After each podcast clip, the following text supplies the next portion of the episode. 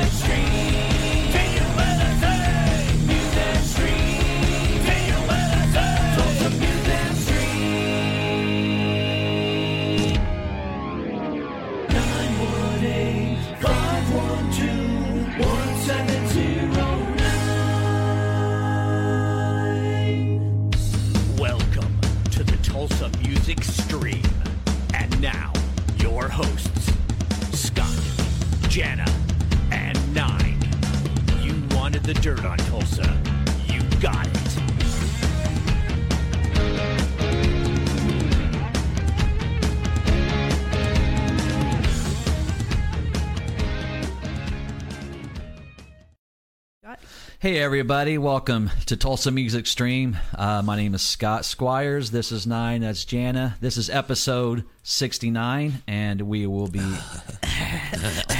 Man, yeah sixty nine. stop. We'll be This is uh, gonna be cool.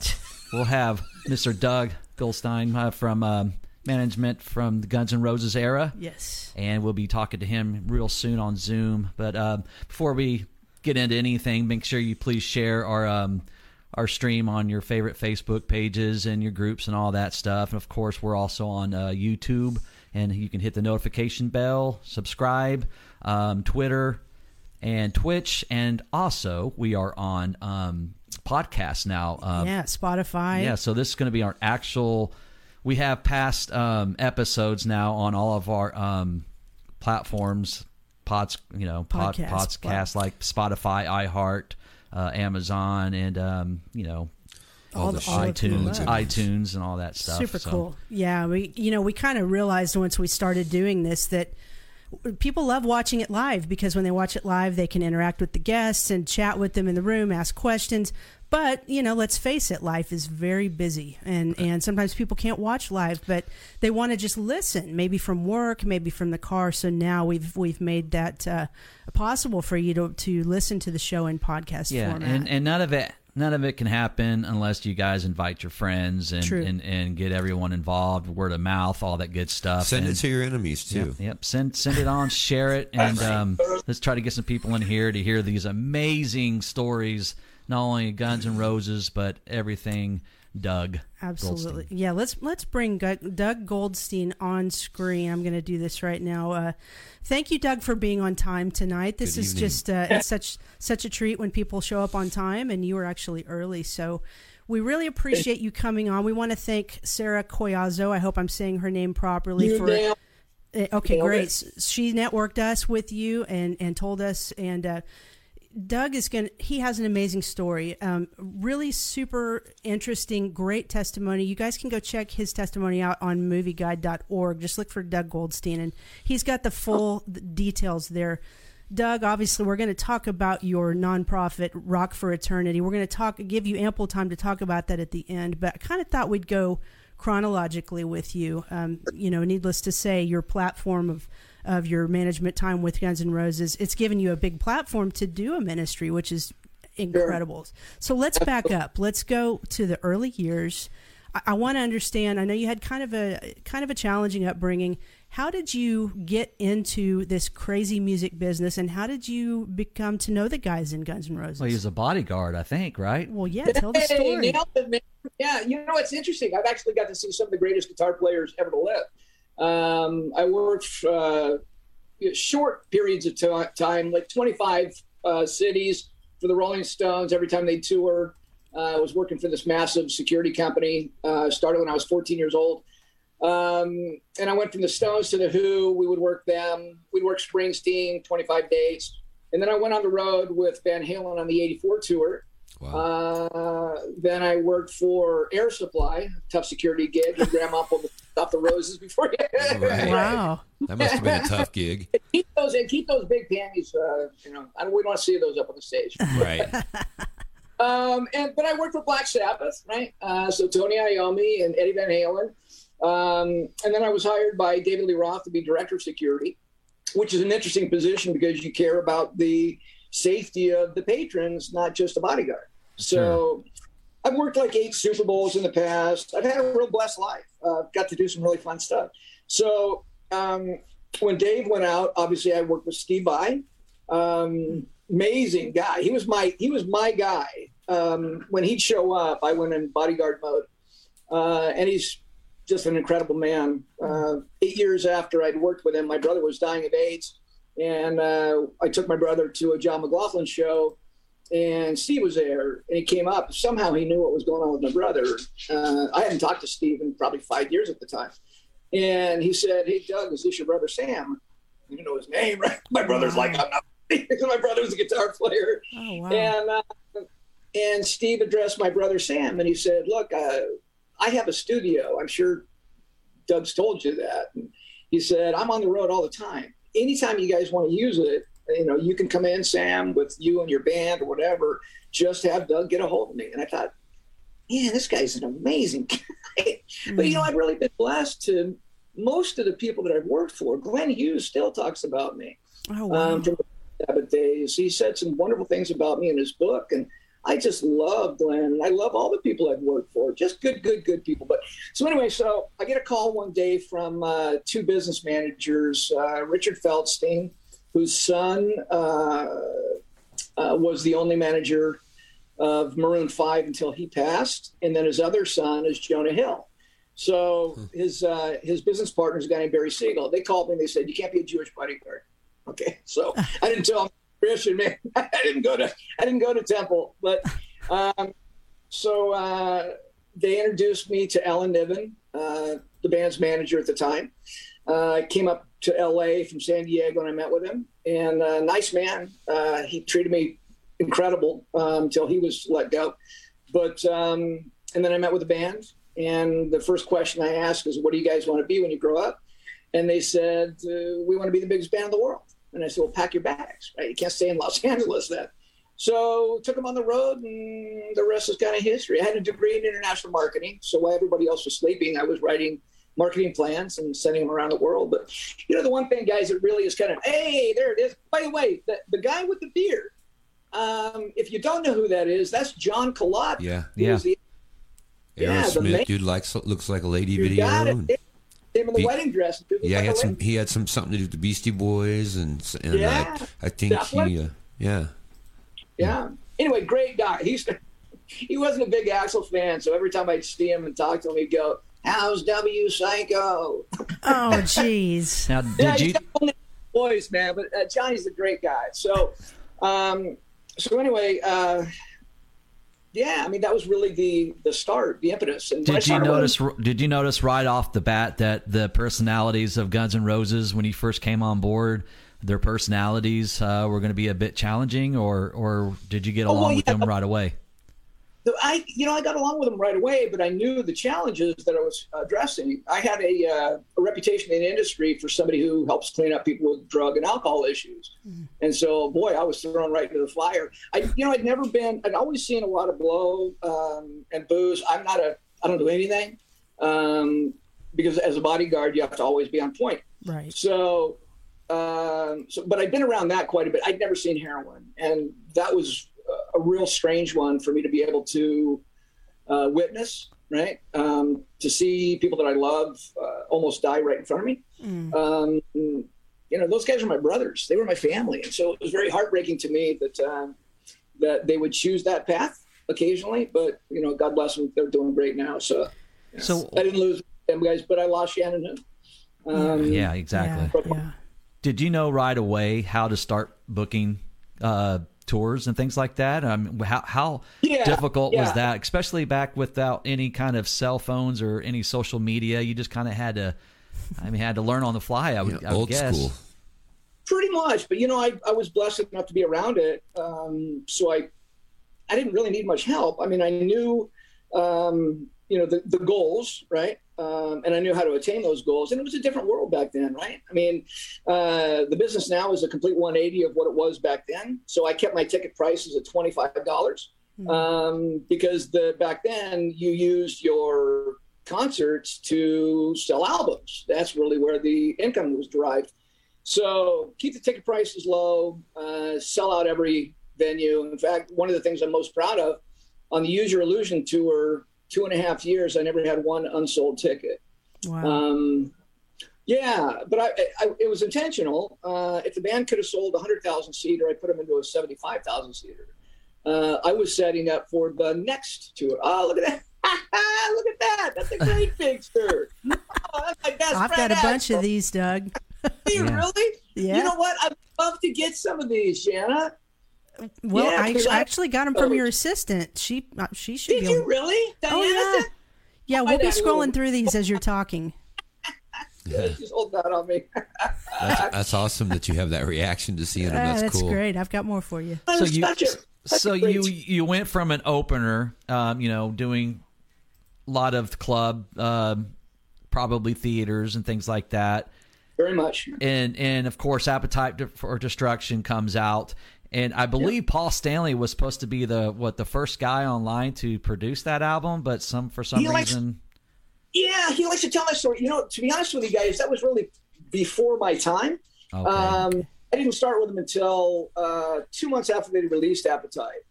Um, and there were some certain things that I noticed that I didn't necessarily agree with, like why would you use a canned audience, uh, not a real audience, on their Live Like a Suicide uh, EP? Um, it just didn't make sense. I don't believe in contrivances for Mhm. any reason. I, mean, I call it the Milli Vanilli syndrome, right? You get caught and you won't have a career anymore. But Yeah. uh, it didn't seem to stop them, right? So uh, I, it just I wouldn't have done it that way. Now, just so everyone understands, your role when you started with them during the Appetite era was that role as a tour manager, or were you more like a like a bodyguard at that point? No, I, they hired me as a tour manager. The, Uh, the they were tour so- manager, okay. Mhm. And then did you? you- So after that, you you then progressed to just being their manager, correct? Yes, ma'am. it was readily apparent, Jen, after about, gosh, a month, that Axl and, and Alan Niven just hated each other. Hmm. And so I was offered $500,000 a year uh, by Jon Bon Jovi's management company, the McGee's, Stock and Scott, um, to move back to uh, New Jersey and live with Johnny and uh, Dorothea um, and be their year round tour manager. But I passed. Uh, I was making $500 a week, um, but I've never quit a job. And so I passed, and they thought I was out of my mind. It certainly ended up working out. Hey, popcorn! all right, but it ended up it ended up working out for me. I didn't really know. I certainly had a feeling, but it was more about uh, family and loyalty. So I wasn't about to quit on it. But Niven offered me that because he knew clearly that he wasn't going to have a career with them if he didn't. Because Axl and I became closer and closer and closer. He was my best friend. So yeah. Was was Izzy all on board with going as far as you as you were wanting to take them, or was he wanting to kind of stay back a little bit and uh, keep it more local, or how was how was Izzy's uh, relationship with you? That's a great question because Izzy and I were never close. he was very close to Alan. Um, the only time we were close is after I renegotiated. So the the best uh, deal in the history of music I created at age 30.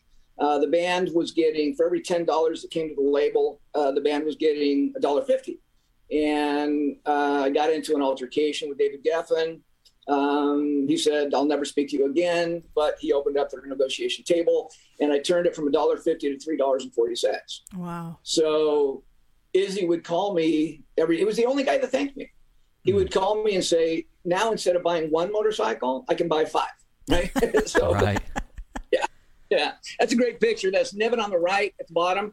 Um, obviously, Axl, me, and Izzy in the front. Yeah, Giant Stadium. Um, that was uh, the Aerosmith gig for Paradise City, and then we immediately flew from there to uh, London. Uh, yeah, we flew to London, but it ended up being at Castle Donington. Wow. So were you, were you their road manager when they played? What was the MTV concert? The Palladium or the what was that? Where it was in New York? Was that the Oh, the Ritz? Ritz? the Ritz, right? Oh, I've got that too. Look, Is this yeah, it? there you go. Wow, there Yeah. you are. So there, that answers my question right there. Eyebrows, guys. I remember seeing that when it first aired on MTV, and I was just like, "Wow, Poor man. guy, right in the middle of it. Jeez. you know, as we were doing, what's funny is was we were doing research and, and you know for this interview, of course, you know the infamous uh, was it the American uh, Music Awards where Duff and Slash are up there and and they're hammered and. And they're you know slurring and cussing and everything. And I think the second time that they got up there, Slash actually mentioned your name. That's Um, the great backstory on that one, guys. So Niven used to like to. I, I've never been into self promotion, right? I've never written a song. Don't really care to. I was in the business of selling Guns N' Roses tickets, not Doug Goldstein tickets. So I knew how to control the guys, and uh, Alan wanted to be on TV. so he said, "Look, I need you to hang out with the great white guys tonight." They were sitting up in the, you know, in the nosebleeds. And so I knew Dick Clark pretty well. He was a wonderful man. Um, and I came up to him and said, Mr. Clark, I'm I'm not sitting with the guys tonight, and they're not sober. So I could get them to leave, right? I'll get them a bunch of money and send them out with a bunch of booze, and they'll have a great time. He said, Doug, look, I need them here. And I said, Sir, I'm just telling you, not advisable. So they come up time, and I'd like to thank. By the way, I don't think you guys know this, but it was literally the creation of the seven second rule. Um, Oh. That yeah. So now any right? presentation, there's a a seven second backup in case somebody does what Slash Sure. did. Sure. Yeah, we know all about that. Yeah, we do. So speaking of story. speaking of those instances, wasn't there a uh, an incident with Kurt Cobain too backstage? Uh, something There about was, shut your shut your bitch up, Kurt. That's right. Yeah. You know, the, the sad thing uh, is Axl really loved Nirvana. Um, it's funny, you know, in retrospect, you listen to Duff, Mr. Seattle, and and Slash, and oh, they got it right off the bat. No, they didn't. They couldn't stand. They couldn't stand Nirvana. And Axl's like, look, they're on our same label. You guys, I think you should really check them out. He loved uh, that band, and it really hurt his heart um, that Kurt took a shot at him. Well, it was Courtney that took a shot at him, um, but it hurt, it hurt his feelings. You know, and the, it's interesting. I have this theory that um, anger is never a primary emotion. It's always based on something else. And in Axl and my life, 98% of the time is hurt. Yes. Um, so he, uh, yeah, he reacted, Mm. which he, which he occasionally would. By the way, I love the gun shirt, man. So, Doug, you've been really open about the fact that you and Axl were, were very close. You know, you've even Very. referred to him as your best friend at that time, Very. and you you already told us tonight that you really weren't that close to Izzy. What about the relationship with the other three guys? I mean, were you close to any of those guys? And from the get go, were there kind of divisions within the band where these guys were on this side and that guy was on that side, or was it just kind of Axl against everybody else? Well, you know, it's interesting because uh, I felt sorry for the band because Axl would leave and they'd have to stay up there. You know, I'm, I'm telling the security guys, I don't care if they play Wipeout until I get this figured out and I get back on the stage. They need to stay up there, and that was a real issue with the guys. Um, probably the greatest thing I ever did for the band was not letting Axl know how they really felt about him because he Oh. would have just gone.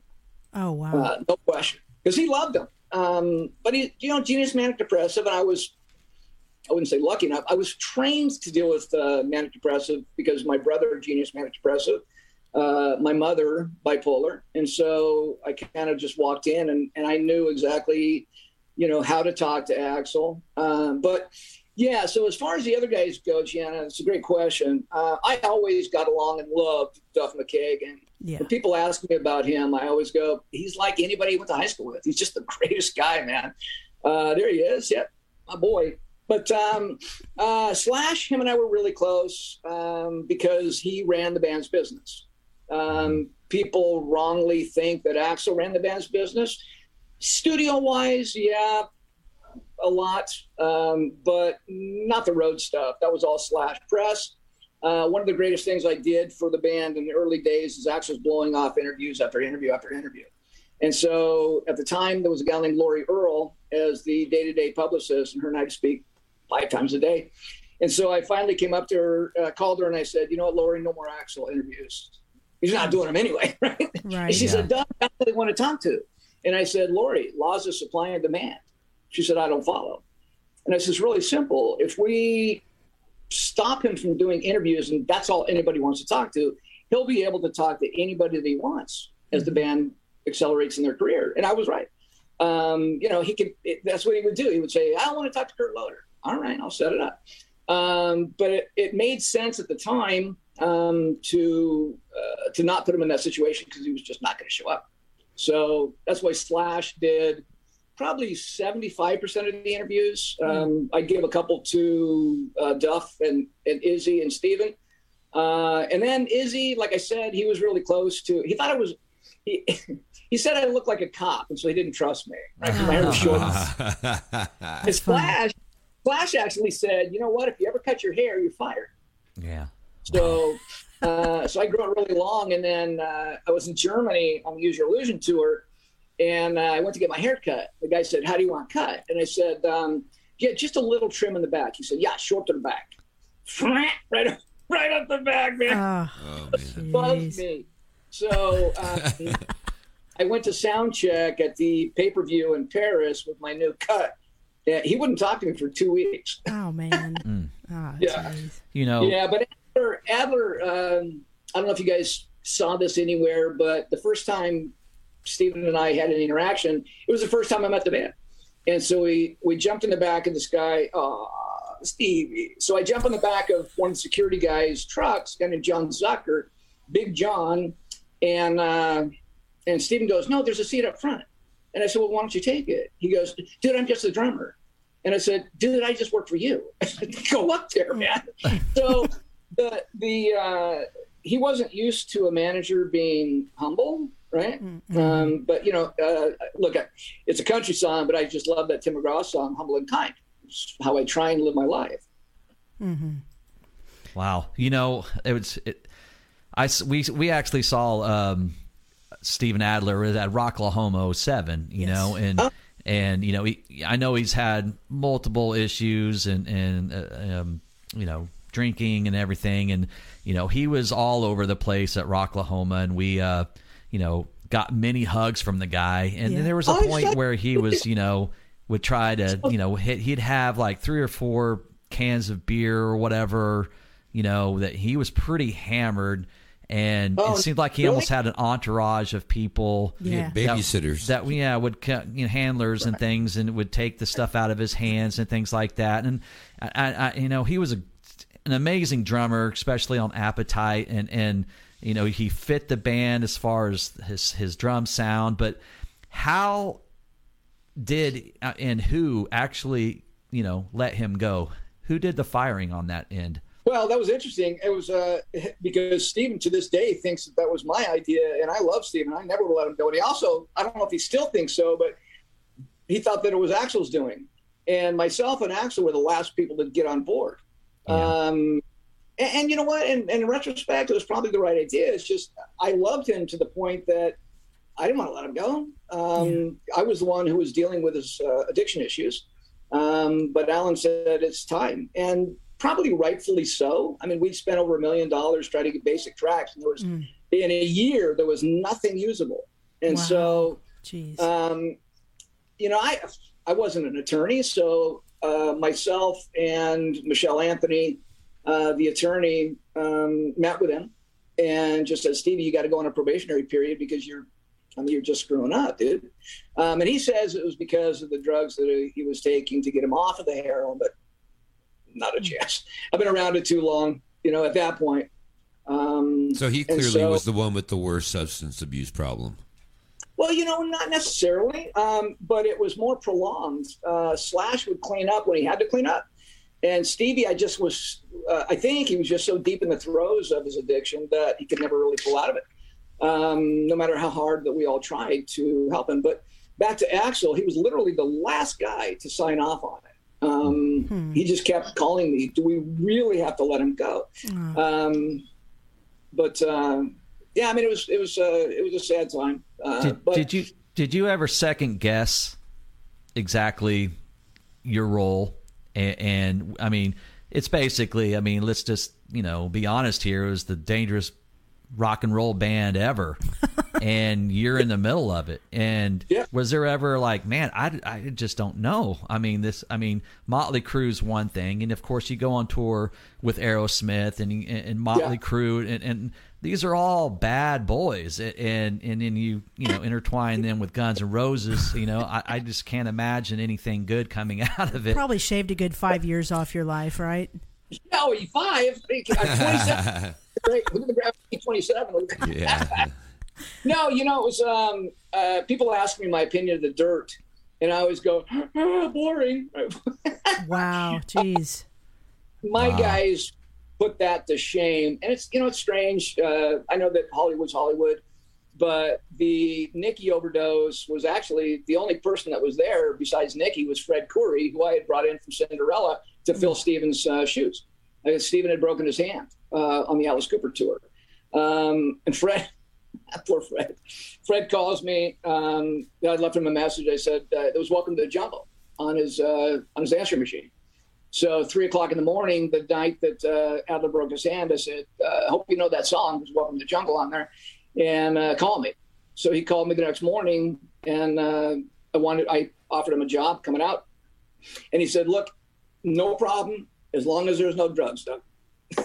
Said, Come on, Fred. There's no drugs. What are you talking about? I wouldn't do that to you. So, uh, so when Nikki overdosed, Fred called me, obviously distraught.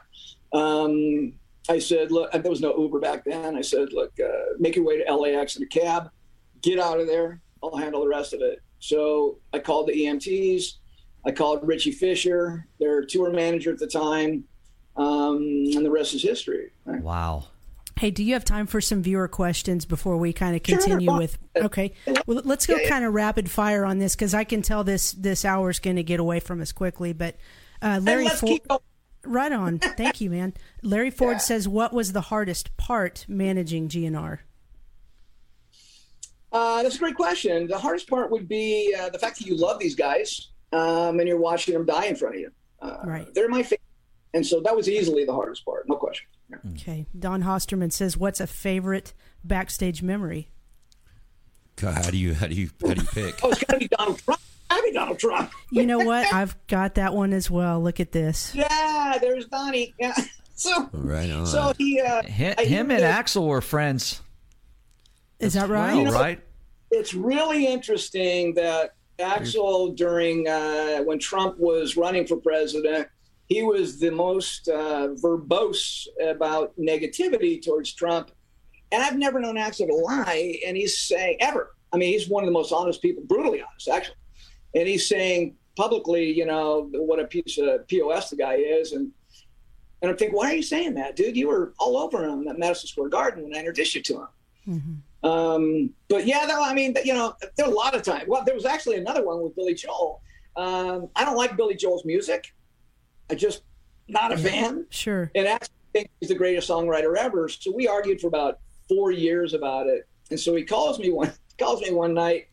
I lived about two and a half hours south of Axl. He's in Malibu and I'm down in Laguna Beach. And he calls me at three o'clock in the morning. He says, I need you to come up here. He knows I don't sleep. Right. I said, dude, come on. It's three o'clock. He said, You're not sleeping. Come on. So I get in my car, I drive up there, and I walk into his house, and he's sitting at the uh, kitchen table and he's laughing. I go, What's so funny? He goes, I had dinner with a friend of yours tonight. I said, Okay, who's that? He said, Oh, no, no. I'm not going to tell you. He gave me a gift for you. I said, Okay. So he hands me this linen napkin and it says, To Dougie, my biggest fan, where the F were you? So, so about four months later, we're playing Madison Square Garden, and I hear this, Where the F is Dougie? And uh, I look, and it's Billy, and he's rotted. He's carrying a bottle of Jack Daniels. And I said, You know, right here, sir. And uh, he walks up and he goes, You hate me? I said, Billy, I don't hate you. I'm not a big fan of the music. He said, Really? And I said, Yeah, now there's a, there's a big group of people, like 50, right? Yeah. Watching this interaction. And uh, I said, I'm just not a big fan of the music. And he said, Doug, let me ask you a question. I said, Yes, sir. He said, Do you know the song Just the Way You Are? I said, Yes, sir. That's one of my least favorites, right? He goes, he goes, he goes, Do you know what that song's about? I said, No, sir, I don't. He said, That's about my first wife. He goes, Can you tell me anything about my first wife? I said, Oh, yeah, I can. He goes, Oh, do enlighten me. I said, Okay, Billy. I said, um, Her brother, your first wife, her brother was your accountant. So they both left uh, with all of your money.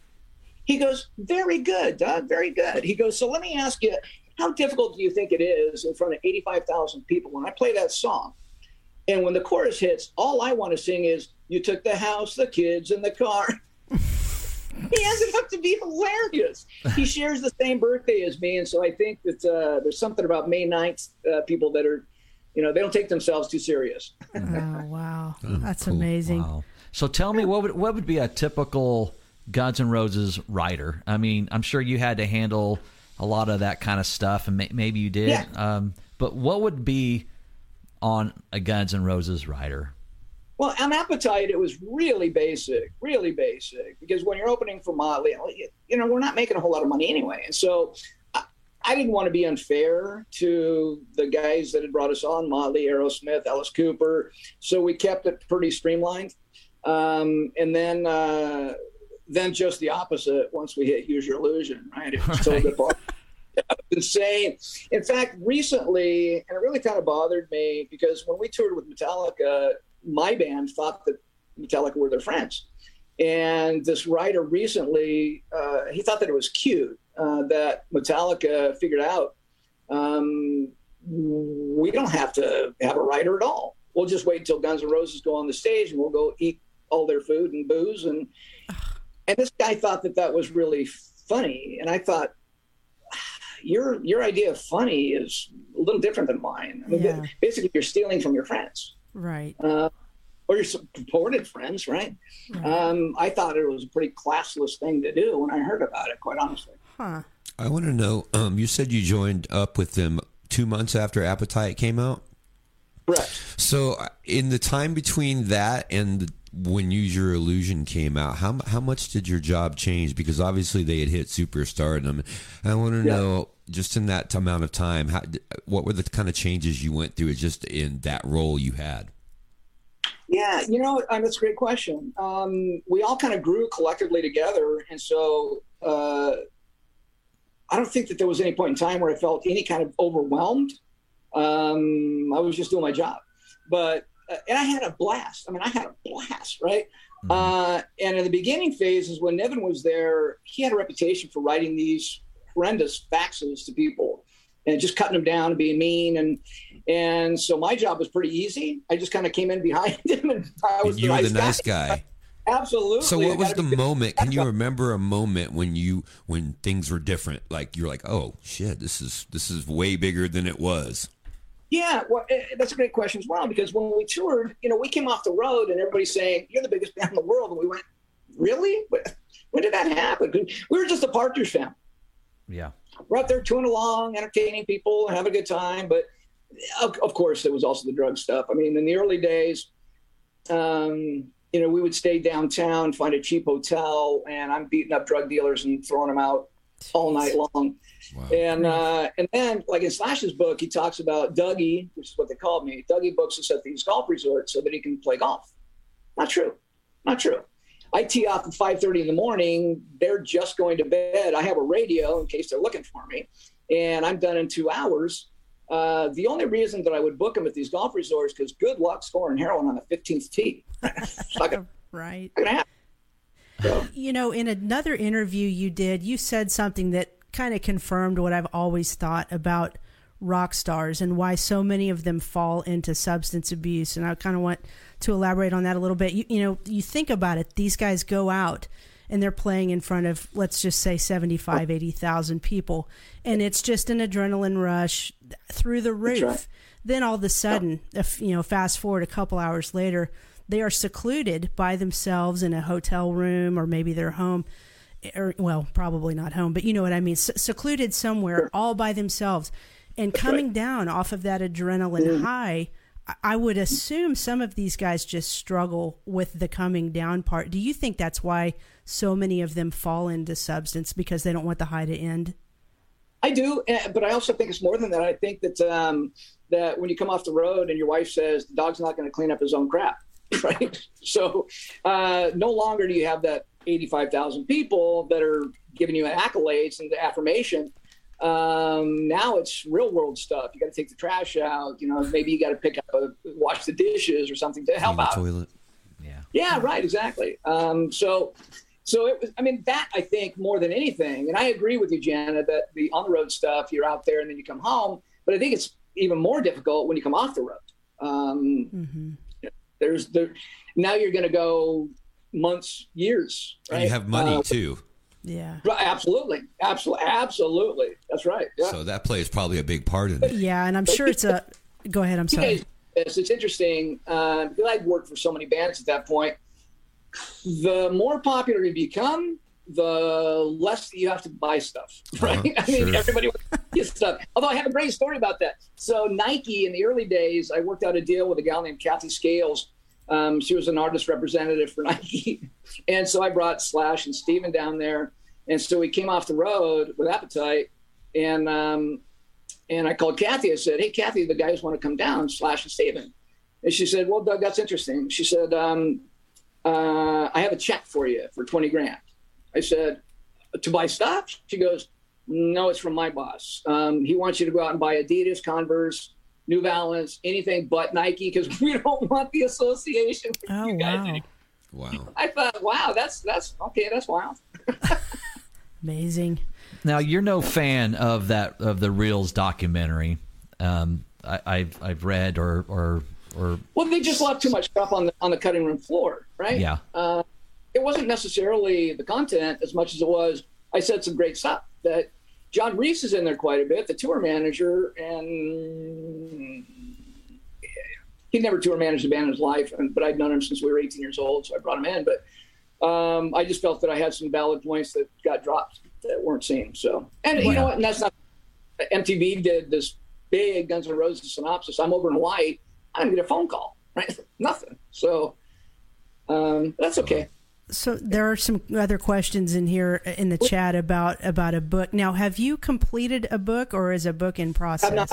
I was writing with a wonderful guy named Brando. He does uh, Appetite for Distortion, and um, and it just um, it wasn't going the way that my book, uh, my literary agent wanted it to go. And and as much as I love Brando, um, we agreed to go in a different direction. Um, so I'm working with a guy named Blair Fisher, uh, who did a great story for Rolling Stone on Eddie Van Halen. He's a funny guy, really funny guy. So I've had to kind of start, not start over, but start over. yeah Okay. Gotcha. Yeah. And to be honest with you guys, that and it's not just Guns N' Roses. Any band that I've read, um, the one of the things that their autobiographies, one of the things that just irritates me is they never talk about everybody that worked on their project. So in my book, that's going to be my differentiator. Is everybody? It takes a village, right? It takes Right. a team, and so everybody at the label, the agencies, the attorneys, all those people need to have a place in the book. So I'm going to right some of those wrongs. That's great. Tell me, how did Matt Sorum change the chemistry when he joined the band? Matt and I never really got along um, because he always wanted to be a partner in the band, and he thought that I was the one telling him no, and it was all along it was Slash saying not a chance. I mean, he'll never be a partner, um, and now Matt knows that. But um, at the time, Matt would get fairly aggressive with me.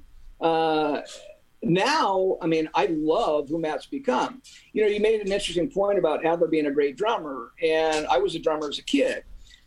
Adler was a great risky player. Um, it fit for appetite, but I mean, I put Sorum up there with.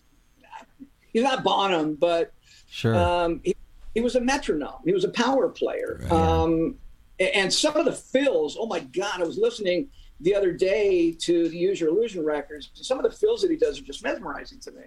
Yeah um, he, he sounded really great. solid on the Velvet Revolver albums oh as yeah. well Oh, yeah. Jeez. Absolutely. Yeah, yeah, yeah. yeah. Were you were you in those guys' lives at all during that era? Because speaking of documentaries, we just rewatched that one. I know it's old by now, but you know, as they went through the process of getting Scott Weiland in the band, were you in, in their lives at all at that point? Not at all. No. Um, once Slash left, uh, Axl had done this thing where he owned the name, and that, by the way, that you know, Duff and Slash. Uh, I believe that Alan Niven has convinced them that I was the guy who had them sign away their the rights in the name. Uh, but the backstory on that is it was July 5th of 1993, and the band was in Barcelona, Spain. and um, the story goes as Slash and Duff think that Axl called me to his room and said, "Look, I owned the name before. I want it back." And so if they don't sign this, then I'm not going on the stage, and people are going to die, and that's going to be on their head. Mm. So then, as the story was told to them, I walk in with a document at sound check and I tell them they have to sign it. Well, the interesting thing about that is July 5th of 1993 is the day that my oldest boy, Jake, was born. He's in a band called Honey. They doing really well. Mm. But um, I was in Mission Viejo, California. It was actually the tour manager, John Reese. So uh, I never would have allowed Axl to do that for the reason that it was under duress um, if you truly wanted to do something, and they didn't have legal representation. So basically, his doing so under duress with no legal representation, you could have taken that and thrown it out the window. Yeah. It wasn't a valid contract. So nobody deposed me when they sued each other. I'm, I'm sitting there going, guys, I mean, call me in because I would have stuck up for Slash and Duff, quite honestly, even though they were no longer in the band and they thought that I was against them. Is your relationship with them good now, or do you just not have one? I don't have one. Don't have one. Okay. Yeah. Now you know it's it's no secret that you know Axl, and, maybe I'm wrong, wasn't too fond of the the media, you know, news, and um, you know that's you know get in the ring, and and I know there were some yeah. issues with the what a, a, Mick Wall that you may oh, have yeah. had, and and but yeah, mixed. Explain the reasons why the media and, and Axl just didn't see eye to eye? Uh, Axl's big on not explaining himself, uh, and so when people take shots at him and he thinks that they're inaccurate, now he'll accept it if he thinks that it's true. But if they're inaccurate, he's not going to accept culpability for it, and it bothers him. Mm-hmm. Um, they're making a living off of telling things that are not the truth about who he is, and so that was always an irritant. Um, you know, it used to be very difficult for me that Axl wouldn't defend himself. Like obviously the uh, you know one in a million. Um, that was literally, and I'm sure you guys know this already, but that was literally written about a scared guy with racist, homophobe um, thought processes that he learned in growing up, arriving in Los Angeles and seeing it for the first time, just going, "Whoa, what is this?" Right? Yeah. And he was really kind of poking fun at himself um, for coming into Los Angeles with those kind of preconceived ideas that he grew up with. Okay, so explain it, right? He's like, does Picasso did Picasso explain his art? No. And I, you know, I beg him. I said, dude, you're getting killed out there. Please stand up for yourself. Now, and he didn't want me to do it either. He didn't want me to, you know, to speak to anybody on his behalf. But they didn't want to listen was, to you anyway, right? They wanted to hear well, from him. Yeah, right. That's true. Exactly. Yeah, they didn't want to talk to me. so yeah, that's very true. So Axl is is uh, very well known for being late on stage. I think there that's uh, no secret. What what do you think the primary reason was for that? Was it that he had such anxiety about performing, or was it was it something else? No, Jen, you're right. It's um, you know, I'd worked for so many people at the time, and he has a four-hour prep time, um, and so it included uh, chiropractic, uh, a massage. Uh, we had chiropractor and masseuse on the road with us. Um, uh, vocal warm up, and uh, and he'd have to eat a steak every day because that's what his vocal coach would tell him he had to do. Ron Anderson, God rest his soul. Um, but uh, so it was about a four-hour prep. So if he would make any kind of a shriek, squeal, you know, missed note, um, he'd start the process all over again. His oh, thought wow. always was, these people are paying their hard-earned money. I, am not going to cheat them. Um, so he was the most, I don't want to say insecure, but caring actually. And that's the, that's the, the interesting dichotomy is he actually cared about giving the, the best show possible. And everybody else is thinking he's just an ass. But, right. you know, yeah. again, having dealt with manic depression my whole life, they don't really think about things like most people do. Uh, my brother could never understand the concept in Hollywood of you can't park here for street cleaning on Tuesdays between eight and ten. He used to get his car impounded all the time. Oh, it's like, dude, how easy is it, man? It's Tuesday. Put your car. So, very similar analogy with Axl. Certain things that you and I, the average person, would just go, dude. What, I mean, come on, this just makes sense. And the oddity is, he would always play his very best shows um, when he was really late, and the crowd's leaving. Right? He's like, "Well, why are they leaving?" It's like, dude, it's four o'clock in the morning, and ninety percent of your crowd are blue collar people. They've got a job the next day. Yeah. yeah, So- there there is a question in here, um, th- kind of about that. May, maybe this pertains more to like the riot type situations, but uh, Neil Park says, "I'd like to know what repercussions happened with other venues after the incident when Axl bailed a few songs into the show." Wow. Well, um, I was the one that usually had to clean up the messes, right? So, like in St. Louis, the big riot, um, I put the band in their limousines and sent to Chicago, and I had hired most of the crew from past tours that I did. So these are guys that have never been in a fight in their life, and so I got to make sure I get all these guys out safe. So you know, there's people jumping up and down on million dollar soundboards and light boards, and I got to you know these guys that I knew, Phil Ely and David Kerr, um, lighting and sound, um, they're crying. They're literally standing there crying. And so um, this this is their life. And so you know, I'm knocking people out off of the boards. And um and then at one at one point, uh, they had taken a hose away from the police department, a fire hose. And so I had my shirt off and my laminate, so I looked like one of them.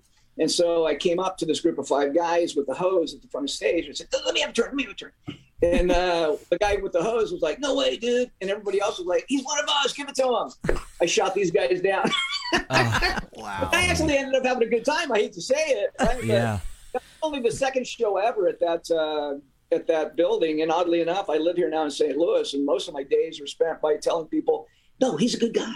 All right. it, it's so many different controversial s- stories, you know, that just followed Guns N' Roses. You know, it seemed like it just followed them from the beginning to to the almost to down to the very end. Basically, well, it's you know they're Yeah. still going and everything, and they they still sound great. And and we actually saw them um, a couple of years ago, and they they sounded great. Did you really? And- You know, I haven't seen, I haven't seen them um, since the reunion, not once. Uh, primarily because they don't want anybody from the past around, and I don't know who's given that directive, but um, I have uh, guys that work for me that have gone to shows and just been treated horrific, and I thought, I don't need that. I give them 17 years of my life. yeah. I don't need that embarrassment. But one of the controversial things that seemed to surround them, especially in the '80s, was you know I, I don't know if this happened. I guess after the uh, the Doctor Feelgood tour with uh, Motley, and I don't know which incident happened first. When uh, was it Vince? You know. Punched uh, Izzy, Izzy. and then of course the challenge fight between uh, Axl and Vince. You know they challenge each other to a fight and everything. Yeah, well, it's a lot different. What It's the lot hell was that all about? Yeah. So apparently, and I have no idea because you know they're, they're hanging out at the at the uh, cat house. Um, sorry, guys, I had to shut the door. Get a little chilly here in St. Louis. That's. But um, so uh, uh, apparently, Izzy drunk had makes some remarks uh, about to Vince's wife. So you guys know you're up on stage. So they're opening for Tom Petty. I think it was American Music Awards again. Uh, Axl and Slash. I mean, uh, yeah, Axl and Izzy played with him. Oh, and right. so um, literally we're walking off and Niven has Izzy and I've got Axl and there Izzy and, and Niven are in front of us and we can't see, right? I mean, he's literally hiding in the dark, um, stays left as we're walking off. Back, he hits Izzy and Axl's gone, right? He's going after Vince, man. and Vince had left his limo running, told the driver, you know, keep it going, man. And he dove in and they took off. And then he's uh, got his big mouth shooting off publicly. And so Axl finally said, look, Doug, you know his manager, Doc, really well. I said, yeah.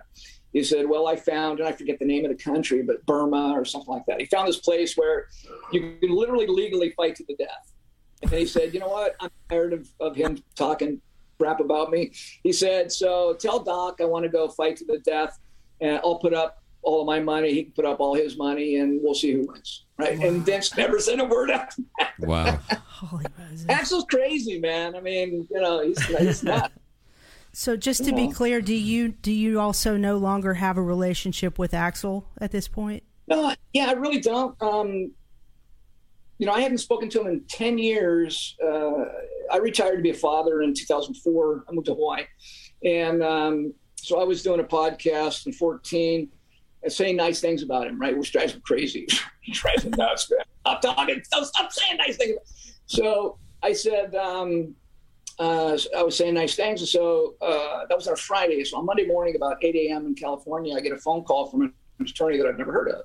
And he says, uh, Look, if you ever speak on behalf of my client again, we're going to sue you. And I said, hmm, You know what? I, I'm not an attorney, but I pose a question. Since when do your threats trump my First Amendment rights?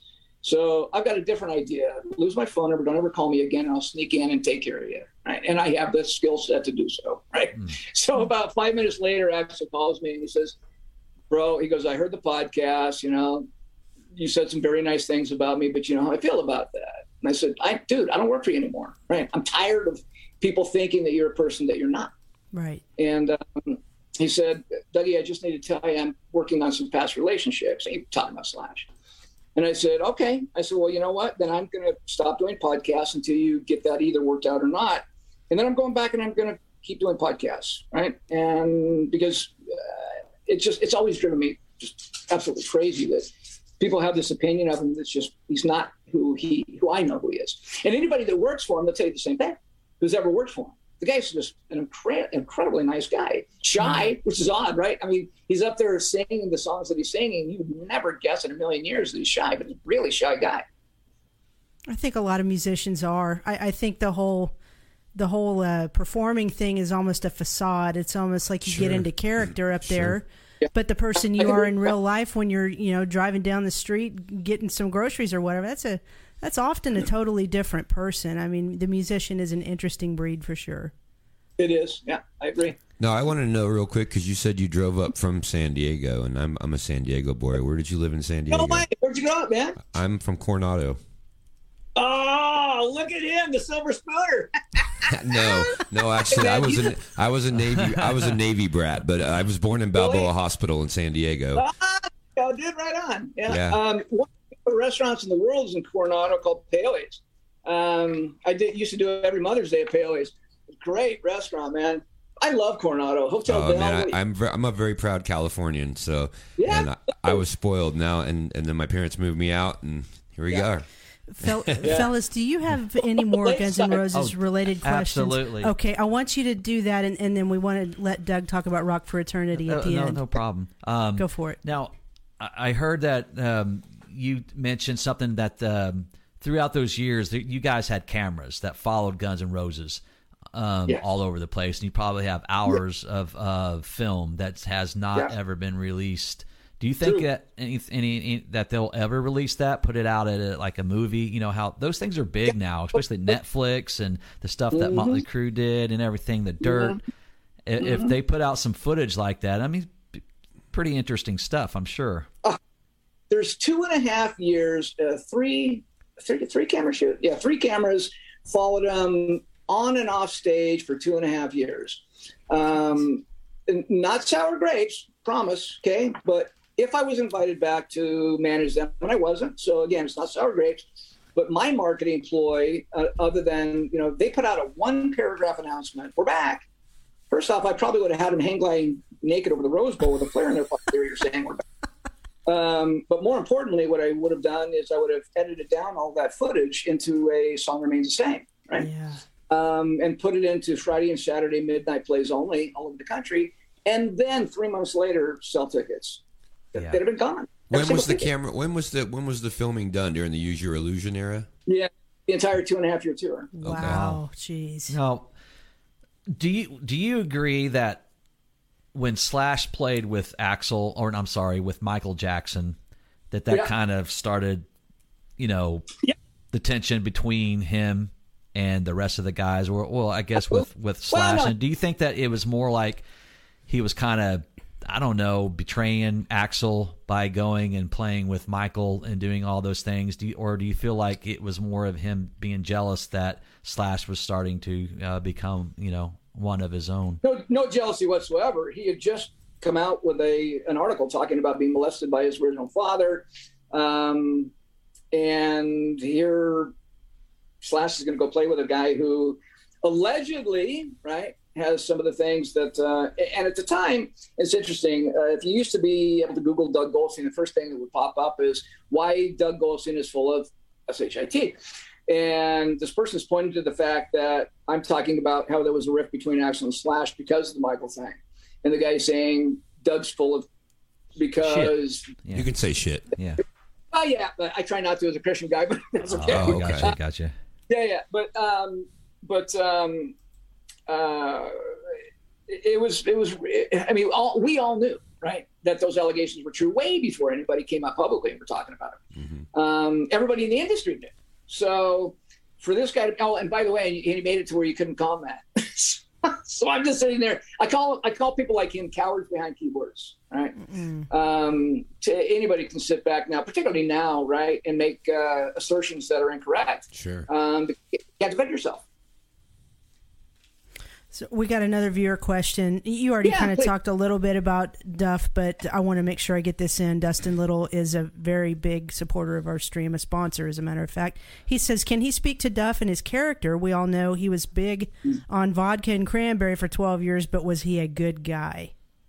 Oh, the, the best, the best, the best, the best. In fact, one of the things that I'm going to do in my book, and I've said this a couple times, but I'll, I'll, I'll reiterate it again here, is because I had never dealt with heroin, most of the time I was dealing with Slash and Steven. And one of the first things you're going to see in my book is a public apology to Duff McKagan. Oh, wow. Um, I wasn't focusing on, uh, sorry, it's all good, brother. It's all good. You're with friends here. I wasn't focusing on what he was going through, and he almost died. You know, and I could have uh, easily, with my knowledge and how to help people out, I could have easily helped. Sure, man. I understand. You know, you, you see him in that Velvet Revolver um, video, and uh, you know Scott Weiland's going through his issues, and Duff is overcome, and he's you know healthy and and sober, and and, and you know it, how he tried to help save uh, Scott Weiland, and, and did everything in his power to uh, be his bud, and and uh, you know help him, I do have, I, I, do have an interest. up. Yeah, I'll stop And then- myself crying. Kind a funny story. So Duff is, I mean, he tells everybody what a great business guy he is, and he is, right? He is. He's become a great business guy. But he mm-hmm. talks about how he invested in Google, Starbucks, Microsoft, right? He couldn't spell investment, right? and so, and so it, they had a bunch of money, and so this great business manager, friend of mine named Michael Oppenheim, um, Duff wanted to invest money, and so we called a meeting, uh, myself and Michael and Duff, and we asked Duff, "What are you passionate about?" And he said, "My hometown of Seattle." So we put him in those, right? Hmm. Um, I can't even imagine how many times those stocks have split since 1989. right? Hmm. And, and God bless him. Look, he's like I said, he's a great. He's become a great businessman. But the Yeah. initial surge of income was actually something that myself and Michael Oppenheim did. wow. I got one more thing before we uh, Yeah. before Janice starts talking. Um, Sure. you know, with all the all the shit that you went through and all the stuff, all the controversial things, all the all the this craziness and, and, and the Metallica tour, and I'm sure that was just a just a whirlwind for you. But then Yeah. you know you're out of you- you're no longer doing these uh, these things for, for these guys, and I'm sure you're you're doing your own you're managing other bands. I'm not sure if you still are, but I am. but then there's a story that comes out where Axl throws out his mic microphone and and now he's got another lawsuit from someone you know o- over a mic stand or his microphone and he throws out the crowd. Did you have you read that and go, damn, I- here we go again? No, you know what? Um, there's an assumption. I mean, look, I'm not an attorney, right? But I, but I certainly had a lot of litigation to deal with. that was most. That was probably half my job, right? Jeez. Because I'm the one who had to go to all the depositions and stuff, not the band, or not that often. So I became pretty adept at litigation, and there's a certain assumption of going to a show because he does that at every single show he's ever played. And so I don't know how that stands up in court. And again, I- guess it's like it's one of those risks that you take on uh, because it's assumptive, right? You know, at some point in the show, at the end, he's going to throw the mic. It happens at the same point in time, every single show, every single concert. Right. Um, I'm not defending Axl. I don't work for him, but I'm just speaking pragmatically from a legal standpoint. I don't, I don't think he has much to worry about. Sure. And he's look, Axl's a great guy. If he hurts somebody, I saw his public apology, right? Um, that was heartfelt. Axl's a great guy, and I'm certain that he will take care of the person financially, whether they would have sued him or not. So, Doug, we've heard all these stories that have, have spanned your life, and here we are in 2023. You're a believer, and you have a, a nonprofit ministry called Rock for Eternity. I want Yes, you to ma'am. tell us a little bit about what that is. What are your goals and visions for what you want to accomplish with this organization? Thank you, Jen. I appreciate that. Um, it started in uh, uh, 1989 when we were playing Rock in Rio, and uh, two shows. Right, we're the only band that, that got to play two shows, and it was broadcast all around the world. Um, and there was a lot of stuff that happened at that show, but I, I won't go into it. But one of the things that happened on the way to sound check, um, we're driving through the mountains to get to the facility, and I'm looking at all these cardboard houses. And so I asked my interpreter, said, what's going on up there? And he said, Doug, millions of people live up there. I said, oh my God. I said, really? He said, yeah. And I said, uh, man, that's sad. He goes, that's not the worst part. I said, okay, it gets worse. He said, yeah. And, and I, I won't go into who, but suffice to say, authorities, I'll leave it at that. Um, but authorities go in in the middle of the night and they murder uh, babies up to age four because they're just going to grow up to be uh, murderers and thieves. And Oh, I God. cr- I cry. I- You know, it's funny. Uh, as a tough guy, I cry at letter openings, and I'm okay with it. I, you know, I- it's just who I am. I'm an emotional person. I'm an empath, and so, um, so I knew right then I had to do something with my life at some point in time. So I personally almost died probably at least a half a dozen times, um, and God saved me because He had something else in store. So I've started this ministry called Rock for Eternity. Uh, the basic premise, the mission statement is as simple as it gets helping others less fortunate. That's it. So the premise is to identify two to three families in each city that I go to um, who are in dire need. Um, I'm going to need the financial resources to to make this happen in the way that I want to, but uh, people like Sarah, right, Collazo, um, she'll help me in the local market to to get me to uh, churches, right, to raise clothing, food, shelter for people that are less fortunate. So I'll arrive with a camera in in hand and film the entire thing, and hopefully upload it to a YouTube channel called Rock for Eternity. Um, so even though it's a Christian-based organization, I was having a conversation with this gal the other day, and she said, "Well, that's great and everything, Doug, but I'm agnostic." Fair enough. I said, "Let me ask you a question. Would it make you feel good to help another person?" She said, "Of course it would." And I said, "Well, that then you're exactly the person I want. I don't care about Judaism. I don't care about, you know, I don't care what you are. Do you have a heart that wants to help people? Right. And if you do, I want to align myself with you for the betterment of humanity, no more, no less.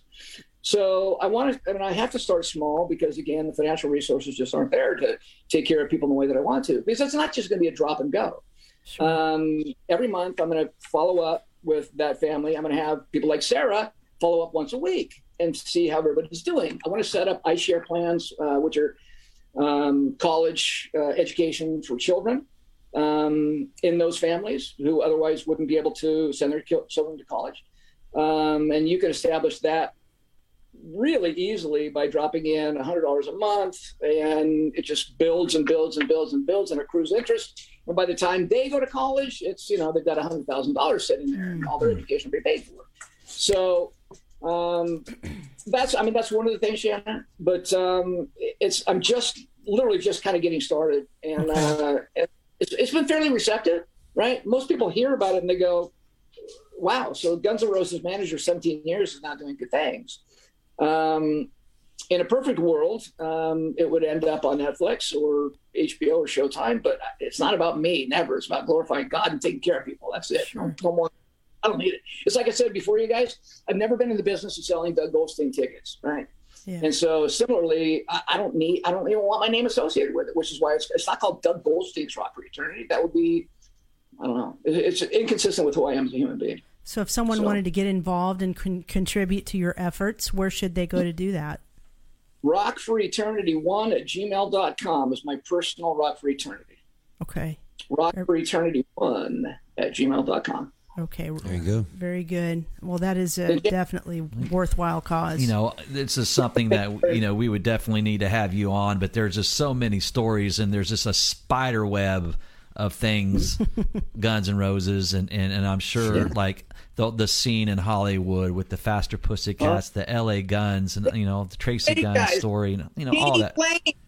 J- Look, Janie, I loved Janie. I used to see him when they were passing flyers out, and uh, I was dating. I call her Psycho Cindy because it ended up being she was my she was my psycho. We all have one, right? But um, he had What's in- dated her in Ohio, and he saw me with her, and he didn't warn me. I later told him, I was like, "Thanks a lot, thanks a lot for not telling me." But um, but Janie was a doll. He was a sweetheart. But that was a great time, right? The Faster Pussycat guys, just great guys. Um, Well, Tracy. album, Appetite and the Faster Pussycat album both came out about the same time. Yeah. And so I remember being tu- I remember being turned on to both those at the same time. yeah the very first tour I did with Guns N' Roses was we flew to Germany uh, and we toured. We were headlining. Faster Pussycat was o- opening, and it's a great story, man. I mean, I don't even know anything about the band yet, right? I mean, superficially, right? But this is my first first thing I'm doing with the band. So I get a call about three o'clock in the morning from the front desk, and apparently. Faster Pussycat, who was staying in a different hotel, they had thrown the drunk drummer out of out of uh, their hotel, and he came over to our hotel, and he passed out and he urinated on Izzy's bed. Oh. So I get a phone call, and the front desk manager says, "I need you to come come down here." And this this guy, they tied his arms and hands behind his back, naked, Oh, and put the elevator and hit lobby. oh my Oh, goodness. The drummer for sakes. Faster Pussycat, Like, I'm like, yeah. I'm like, Mark what Michals, am I? and Mark Michals. Yeah, yeah. I was like, what am I doing with my life, man? What are you kidding me? So wow yeah, Oh, my my- first my first night with Guns N' Roses, that's what happened. Wow. Be- before we let you go, I I, Yeah. I want the viewers and the listeners on the podcast platforms and eh, All I want you to explain the it was it is it Bogota, Colombia, Uh, Bogota. Bogota, Bogota. Bogota. Yes. Oh, Tell yeah. us tell us a story about that. So our gear gets uh, there's a coup attempt in Caracas where we played the night before, and so we get out the band, but our crew gets uh, stuck with the uh, with the gear so they shut down the airport, and so we, I show up and the promoters are the guy who owns the television, a guy who owns the radio, and a guy who owns uh, what's the other format anyway. So uh, I don't have a chance to get my oh the newspaper, so I don't have a chance to get my story out.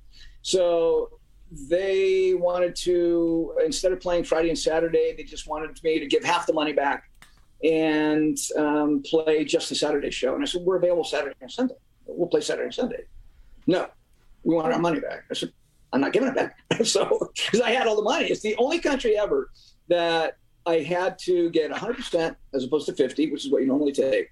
So I had 100% paid up front um, because I didn't trust. Escobar was in in uh, charge at the time still, and so uh, long story short, they oversold the concert. They, they decided to just have the Saturday concert, and they oversold it by 30,000 people. Oh, geez. So these 30,000 people rape, pillage, whatever, the uh, downtown Bogota. So 7.30 in the morning, the next morning, there's a knock on my door. Oh, my dog, my bulldog's going to the door.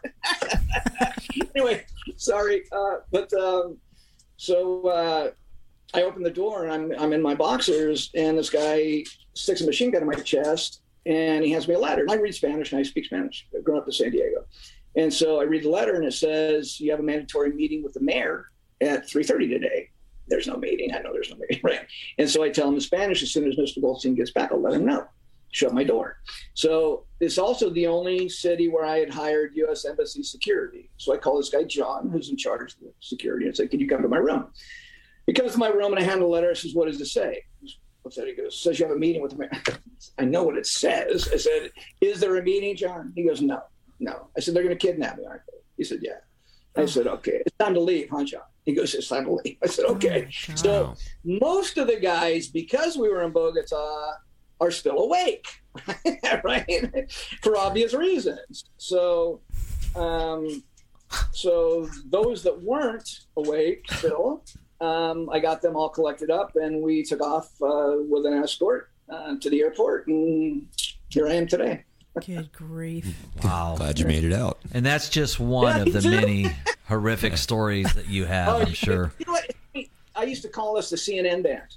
Right? It seemed like every single night we were on CNN for something. Oh my So- goodness sakes! Well, clearly we need to have you back again to, to get more into the into the stories and uh, Anytime.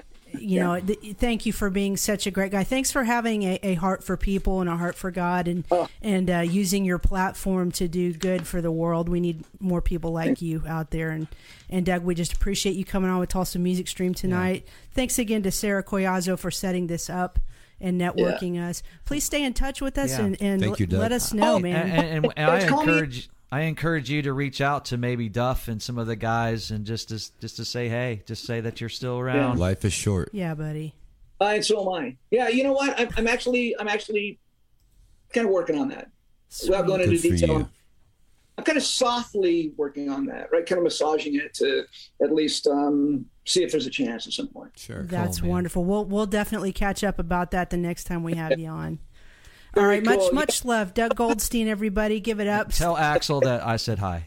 Thank you, Doug. Yeah, Love you, brother. Have a good night. love you too. Thanks, Shanna. Take care. Peace. Cool stories. Very nice. Very cool stories. I like hearing that behind the scenes kind of stuff that you don't, you know, you don't get to hear about every day. What a great guy. What a great guy. You know, Uh, you know I, I've listened to you know some other interviews and stuff, and looked a lot of things up about the guy. And uh, man, talk about some crazy stuff that guy had to go through. Yeah, he's a good soul, He had man. to carry Steven Adler, you know, over his shoulder, naked.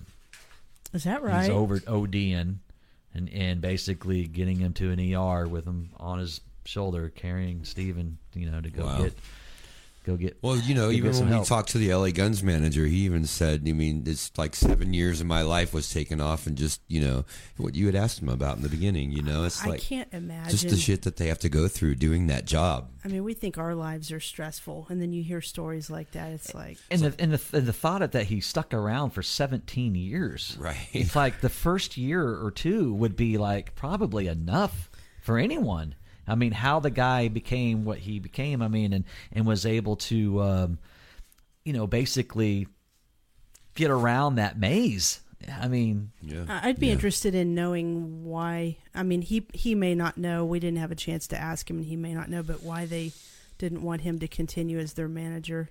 Uh, anyway, like I said, maybe we can do a part two with him sometime. yeah. I mean, he's in St. Louis, and I think he actually um, offered to maybe even come in studio. That's right. And, um, he did. So maybe we can do that and um, Wow. you know talk to him a lot about other things. I was I was wanting to bring up this book. You know, I don't wanted to see if he uh, All right. got that Right. one with uh, all these cool pictures of GNR. Yeah. He's actually trying to call me. I, I'm gonna tell him I'll t- I'll call him back after the show. I guess they think that once they're done, that we're done. Yeah, and that's understandable. I don't uh, I don't know if he. I'll send him the link to the playback. But anyway, excellent interview. Um, great person. Make sure you support Rock for Eternity. That's some good work he's got going on. Uh, Teresa, would you like to say hello to the viewers? Let me put you on camera. She dressed up pretty for us tonight. There she is. Hi. How have you been? I've been. It's Hey, been a while. Look behind you; it's a Guns N' Roses posters, Oh, look at that. and I, I'm Wow. wearing a Guns N' Roses shirt. Ah, that's so cool. I mean, Wow. That's so cool. Wow. Very cool. Uh, well, you know, we we talked a little bit about how not only can people see the replays um, on Facebook, Twitch, Twitter, YouTube, we're now in podcast format. So we made a cool little flyer here. Uh, you guys can check us out. Check the replays out. We'll get this one uploaded real soon. It, it'll be available on Spotify, We're on Spotify, Amazon Music. Amazon Music. So if you guys discover this and you haven't, you don't know us at all, we're we're three hardworking musicians that like to talk about music too. So Yes. stick with us, and, and we'll have some cool guests coming up Yeah, I you couldn't- listen to us in your car or at work with your Wow. with your. with your child Is or, this your, an- or your your earpods? significant other. This is our this is our uh, podcast voice. It's kind of dorky. Hi. I'm Hi. sorry. I don't. You are listening to Tulsa Music Stream on iHeartRadio. Now that's radio voice, but Scott, whatever you've got going on is not working for Mine me. Mine was more female. female. Something male. Someone had to be a female. Female. You can find us on Spotify, YouTube. Someone had to be a female. Hello. Between us two. oh Yeah, he's the. God, he's, so offended. you know, Anyway, so yeah, podcast. Sweaty balls. Oh my gosh. as always, we'd like, Sweaty. You guys shut up as for a always, second. we'd like to thank all of you. Shut it. Dustin Little, you're the man. Thank you for supporting our Tulsa Music Stream continuously. We love you, brother. If you guys have IT needs, contact Dustin at Okie PC. He is practical technology and network networking services Yeah. for Oklahoma's local business community. They're, And it's easy as 918-640-0892 at Dustin. Dustin at okiepc.com. Extension Dustin. Scott, why don't you talk about this next one So too? so check it out. Identity merch here. oh, at- there's a delay, isn't there? Uh, no. Um, so Tulsa Music Stream also we have T-shirts and he's got other shirts too that he does, not There just the. Tulsa Music Stream shirts, but we would really uh, appreciate if you do go get a Tulsa Music Stream T-shirt. They're Yeah. very soft and cuddly, and they they're warm at night when you wear them as a nightgown. If Where you're can- three years old and you I, got I a will large. attest to that. I did wear one as a nightgown, and I slept so good that night. So test t- test for you guys. Where can people go to find the Tulsa Music Stream official online store? IdentityMerch.com. No, Facebook.com Oh. slash identity merch. Boom. I don't think that's right, Oh, guys. I think both of you are wrong. Let's try this again. How okay? could both of us be wrong? so if they go to the Tulsa Music Stream, Tulsa Music Stream Facebook page, I'm so flustered. The link to the store is right there on the top. Oh, okay? absolutely. That's what I, that was my next guess, actually. You guys don't even know. I thought maybe you're talking about his own site. Yeah. you know what? Shout out to Sykeomo Filmworks and DEB concerts and everybody who's had a hand in getting this thing to be what it is. 69 fellas in the books. Shout out to Doug Burgess and Key West out there. Yeah. Oh, Rock jealous. Island. Yeah. You know, just a year ago we were out there. You were. I thought of you when I saw him out there. I'm like, no, we came back with COVID. yeah. Don't tell anybody. Oh, that was a year ago. Never mind. We're good. They're, they've uh, they've they've done their. Uh, I got it the last day though, so it didn't totally ruin it. Yeah. Yeah. I was all on the beach and shit and streaming and thought I was just like seeing this awesome sun, and then the last day is like, You're a little creepy. like Yeah. last thing I wanted to do was see a beach. I wonder how many people are still watching. I don't know. Fifteen. Fifteen people are still watching us ramble. Is that right? Yeah. Uh, mine says night. Oh, there it But goes. it, you know, it's not about how many viewers are watching at this moment. It's about how many end up watching it at the end It's of the people week. like you who make us what we are here at Tulsa Music Street. Because by the end of the week, there will be hundreds of views, and that's what's cool. Yeah, we're starting to realize that most most of the traffic comes from the replays. So, like, cool. like say for instance, if I share them into a group Mm-hmm. and say the admin doesn't approve it until like two hours later. oh yeah, So if I share it on there and it doesn't get approved, and then he'll he'll like approve it like two hours later, then everyone, all the sixty nine thousand people that are in that group can then view it. But if they don't if they don't let it go right away, then we don't get that. So shout out to it's Ja- all about the the um what do you call them the um after show reviewers. What you call it, whatever you want. you know, people get off work late sometimes. And they, Yeah, yourself included, huh? yeah, that was that was Barely that- made it, bro. I, I know. It's I know, okay. Know. Glad you're here. Jack Peary, shout out. Don Hosterman, thank you for always being here. Angie Parker, Leslie Allred, thank you, sweetie. Dustin Little, you're the man. All you guys, we appreciate y'all so much. Um, we are working hard to try to book some more shows. Uh, we should have an announcement soon about another one coming up. But for now, make sure. I hope y'all got your tickets because uh, if you didn't, you're SOL. These fellas are with Josie Scott tomorrow night at the. Is it the Venue Shrine? Am I saying that correct? Yeah. Do you have any idea what time? I mean, I want everybody to go for the whole show. I think the door. I think the doors are at seven. Show at eight. Do you have any time? Any idea what time you guys hit the stage? I would say around ten thirty. Okay, but please go for the whole show because there's some really cool local bands Yes, that are playing yes. as well, and uh, that's going to be a kick-ass show. Um, come see Scott and me Saturday if Yeah. you don't mind. At Hey, hey, you guys played f- last week. Oh yeah, I did. Yeah, Dead Metal Society did. Yeah, That was rocking, bro. yeah, that was a great show. That was off the chain, man. Yeah, we we yeah. saw the vid. It, Off it the was hook, uh, it was it was slamming. Two dollar bills, y'all. You know what we were we were here stressing over three. Football. It was a it was a stressor. I'm glad I got to miss the game that I didn't see. I must admit we did feel badly for you. That was a little shocking. Ridiculous. But anyway, Tulsa Music Stream. Love you guys out there. We hope that you'll tune in for episode 70. Yeah. Whenever yeah, that- oh, man, it's just like 31 away from 100. And I don't know what I'm going to do when we get it to 100. It's got to be something special. I, I think that we should wear gowns. Gowns or night gowns like tre- Tulsa Music String gowns?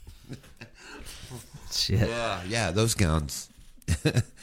yeah, I think we should dress in suits. Like Janet can wear a suit. And Hi, Angie. Hi, Elizabeth. Hey, there they are. All these people, all these great folks. Jack Perry, thank you so much for uh, saying great show. Uh, Don Hosterman says, I'm here. Dustin Little says, poor Jana. Angie Parker, hi, how you doing? Uh, Leslie Bailey, Allard, how you doing? Thanks, everyone. How and you Doug doing? Weber, si- number 69, cool stream. Thanks, Doug. yeah, yeah, yeah, yeah, yeah, yeah. This is gonna be cool. So anyway, thank you guys for each and every one of you for um, coming into the chat room and, and supporting our stream. We like to have a lot of Yeah. fun on here and, and get some really cool guests and everything. We haven't done it in a while either. So I mean, there's just so many cool, interesting stories from everyone from Doug to, to you know everyone that Doug we've to, had Dust, on Doug here. to Dustin Little. We have cool stories for you. We all Yeah. We we should run- have Dustin on and he could tell us about practical technology solutions. and you could talk about the Eagles. Oh, No thanks. I knew that was coming. anyway, love you guys. Watch for the next show announcement. It'll be out soon. Appreciate y'all supporting Tulsa Music Stream. Have a great Hi, night. Gay. Thanks for having us. Hi, Mom. Hi, love Dad. y'all. Hi, everybody. Have a great weekend. See you soon on Tulsa Music Stream. Good night.